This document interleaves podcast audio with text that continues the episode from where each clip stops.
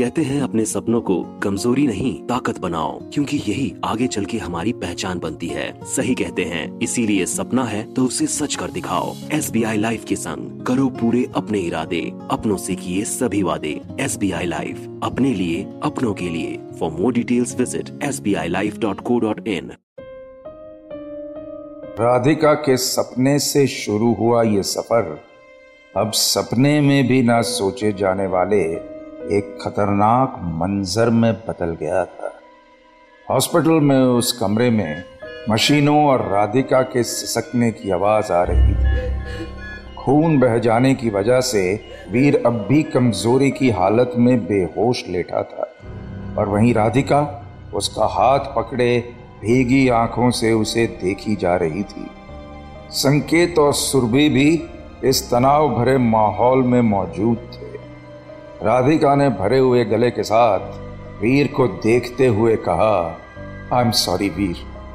I am really sorry तुम्हें मेरी personal problems की वजह से आज ये सब झेलना पड़ रहा है। अगर तुम्हें कुछ हो जाता तो पता नहीं पता नहीं क्या करती मैं।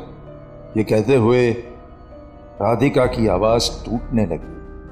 पीछे से आकर संकेत ने राधिका के कंधे पर हाथ रखते हुए कहा it's not your fault Radhika ये जिन लोगों ने किया है, वो बस अपनी पुरानी गलतियों को छुपाने के लिए ये सब कर रहे हैं। इस पर सुरभि ने धीमी सी आवाज़ में कहा, तुम यहाँ तक आई हो, संकेत को उसकी फैमिली से मिलाया but now now you should stop इससे पहले कुछ और हो, तुम्हें अब ये सब रोक देना चाहिए।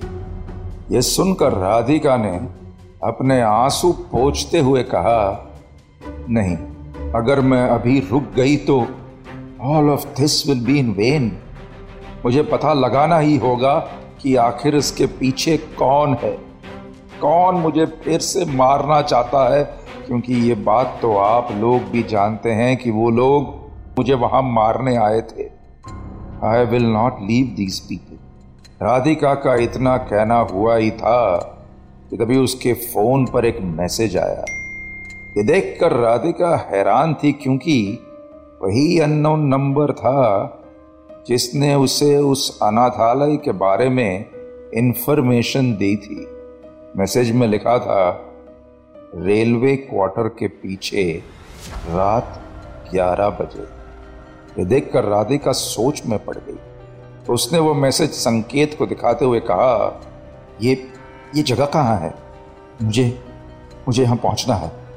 संकेत ने झिझक के साथ कहा, लखनऊ का यह इलाका काफ़ी सुनसान है और ये किसका मैसेज है? कहीं ये वो लोग तो नहीं जिन्होंने तुम्हारे ऊपर अटैक किया था? I think you should not go Radhika ने थोड़ा समझाते हुए संकेत को कहा नहीं, ये नंबर मैं पहचानती हूँ। इसी नंबर से तो मुझे तुम्हारे ऑर्फनेज का नाम मिला था। ये जो कोई भी है, ये हमारी मदद करना चाहता है, मगर शायद मदद करने से डरता है। इतना कहकर राधिका तेज कदमों से चलती हुई हॉस्पिटल से बाहर चली गई।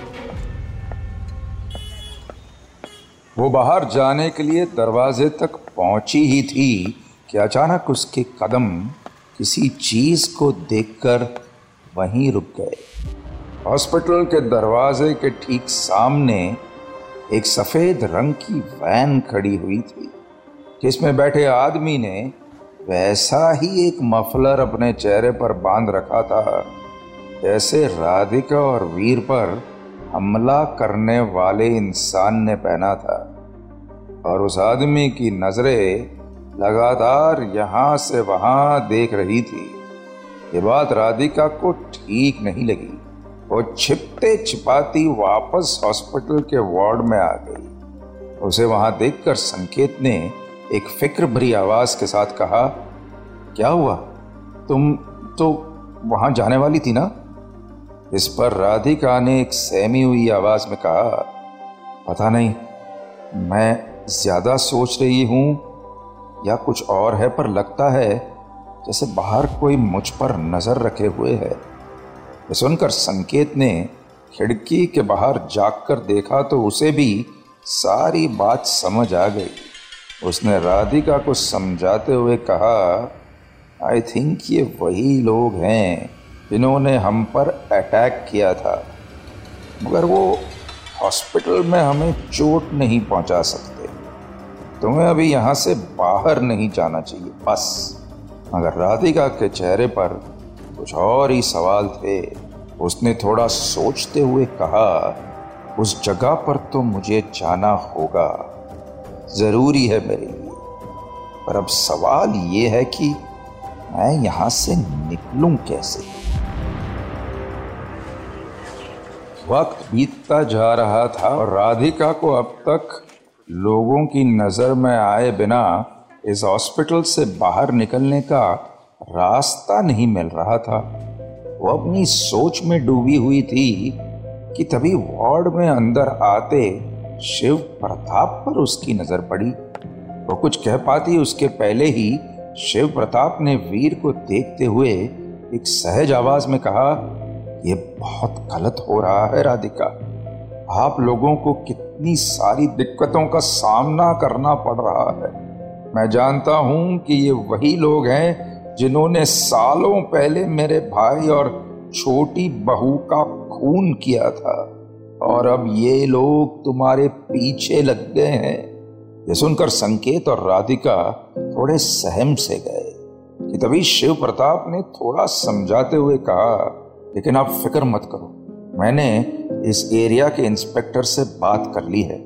वो इस मामले में बारीकी से जाँच करेगा। आप लोगों को घबराने की कोई ज़रूरत नहीं है। मैं एक बार अपने परिवार को खो चुका हूँ। लेकिन अब अब मैं आप दोनों को कुछ नहीं होने दूँगा। ये सुनकर राधिका के चेहरे पर एक राहत सी आ गई। लेकिन इस बीच राधिका को एक बात खाए जा रही थी कि शिव प्रताप की पत्नी शांति क्यों नहीं आई थी उसके साथ? शांति को लेकर कुछ तो था जो राधिका को परेशान कर रहा था। ख्यालों की इसी उदेड़ बुंद में राधिका हॉस्पिटल के कॉरिडोर में चहलकदमी करने लगी। उसने एक नज़र बाहर देखा तो अंधेरा होने लगा था और वो वैन अब भी वहीं खड़ी थी।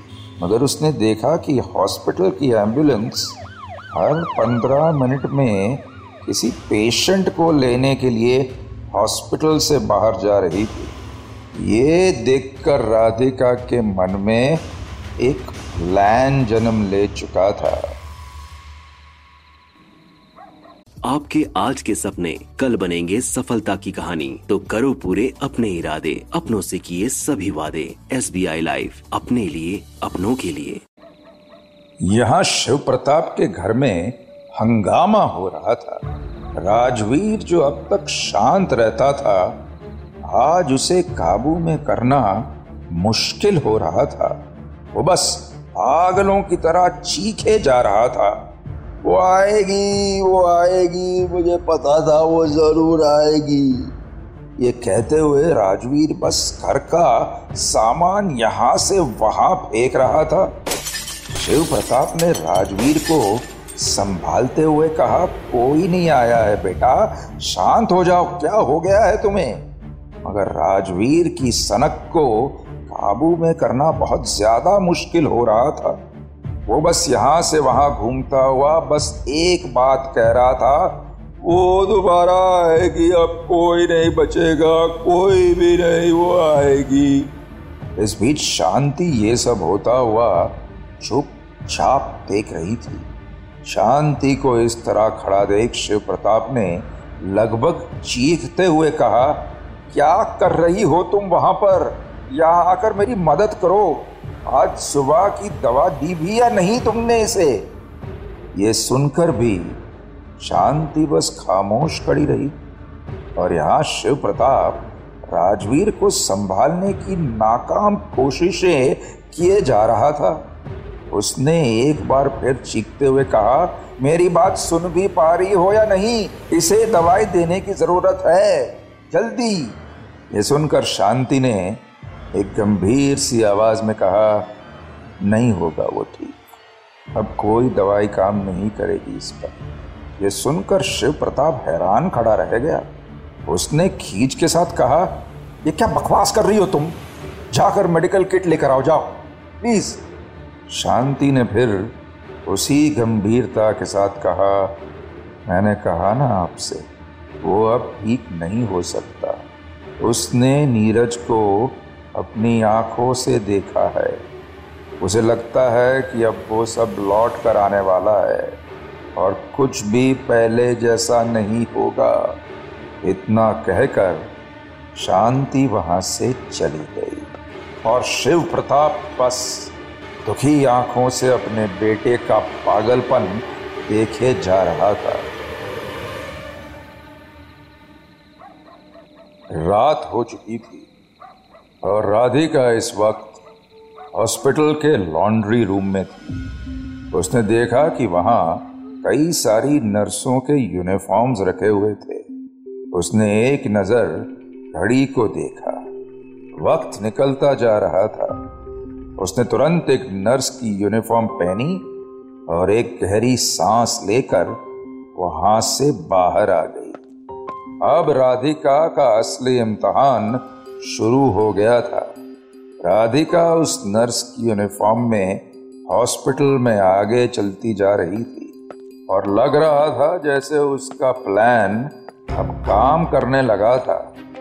वहाँ काम करने वाले किसी की भी नज़र राधिका पर नहीं जा रही थी। आगे बढ़ते हुए राधिका अब हॉस्पिटल के दरवाजे पर पहुँच चुकी थी। नज़रें बचाते हुए उसने देखा कि वो वैन में बैठा आदमी अभी भी हर आने जाने वाले इंसान पर नज़रें जमाए हुए था।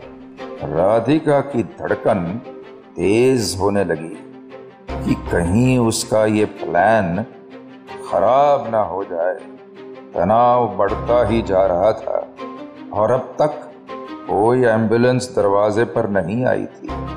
कि तभी एक सायरन की आवाज़ ने राधिका की जान में जान डाल दी। एंबुलेंस आकर दरवाजे पर खड़ी हुई और राधिका नर्सेस की एक भीड़ के साथ उस एंबुलेंस में जाकर बैठ गई और बिना देर किए ही वो एंबुलेंस उस हॉस्पिटल के बाहर निकल गई।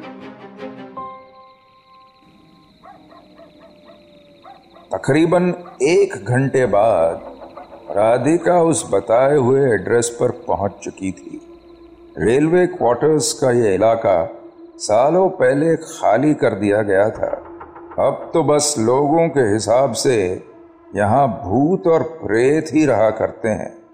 उस अंधेरी जगह में आगे बढ़ते हुए राधिका के हाथ पैर ठंडे पड़ रहे थे। वो नहीं जानती थी कि यहाँ कौन उसका इंतज़ार कर रहा था? आगे बढ़ते हुए काफ़ी वक्त हो गया था। मगर अभी तक राधिका को कोई भी ऐसी चीज़ नहीं दिखी थी कि तभी उसे किसी के तेज सांसों की आवाज़ आई। ये आवाज़ पास बने एक घर के पिछले हिस्से से आ रही थी। उसे सुनकर घबराहट और जाने की इच्छा के मिले जुले भाव राधिका को घेरने लगे थे। वो घबराहट की मारी वापस जाने के लिए पलटी ही थी कि तभी उसने सोचा कि इस तरह का मौका उसे दोबारा नहीं मिलने वाला था। अपनी हिम्मत को दोबारा समेटकर राधिका ने उस आवाज़ के पीछे जाने का फैसला कर लिया। अपने मोबाइल फ़ोन की टॉर्च के सहारे राधिका आगे बढ़ती जा रही थी और वो आवाज़ अब धीरे धीरे एक आह में बदलने लगी। इसे सुनकर राधिका के रोंगटे खड़े होने लगे थे। वो उस घर के पिछले हिस्से के दरवाजे पर पहुँची ही थी कि तभी जो उसने देखा, उसे देखकर राधिका की आँखों के सामने अंधेरा छाने लगा। खून की एक धार राधिका के पैरों तक पहुँच गई थी और उस धार के दूसरे छोर पर रमेश था, जिसकी पीठ पर एक बड़ा सा चाकू घुसा हुआ था। ये देखकर राधिका की चीख निकल गई। वो भागते हुए रमेश के पास आ पहुँची। रमेश के पास बैठते हुए राधिका ने घबराई हुई आवाज़ में कहा, अंकल अंकल, ये सब ये सब किसने किया? ये मगर रमेश की साँसें अब उसका साथ धीरे धीरे छोड़ने लगी थी। वो कुछ बोलना चाहता था, मगर शब्द उसके गले से निकल ही नहीं पा रहे थे। वहाँ राधिका ज़ोर ज़ोर से रो रही थी।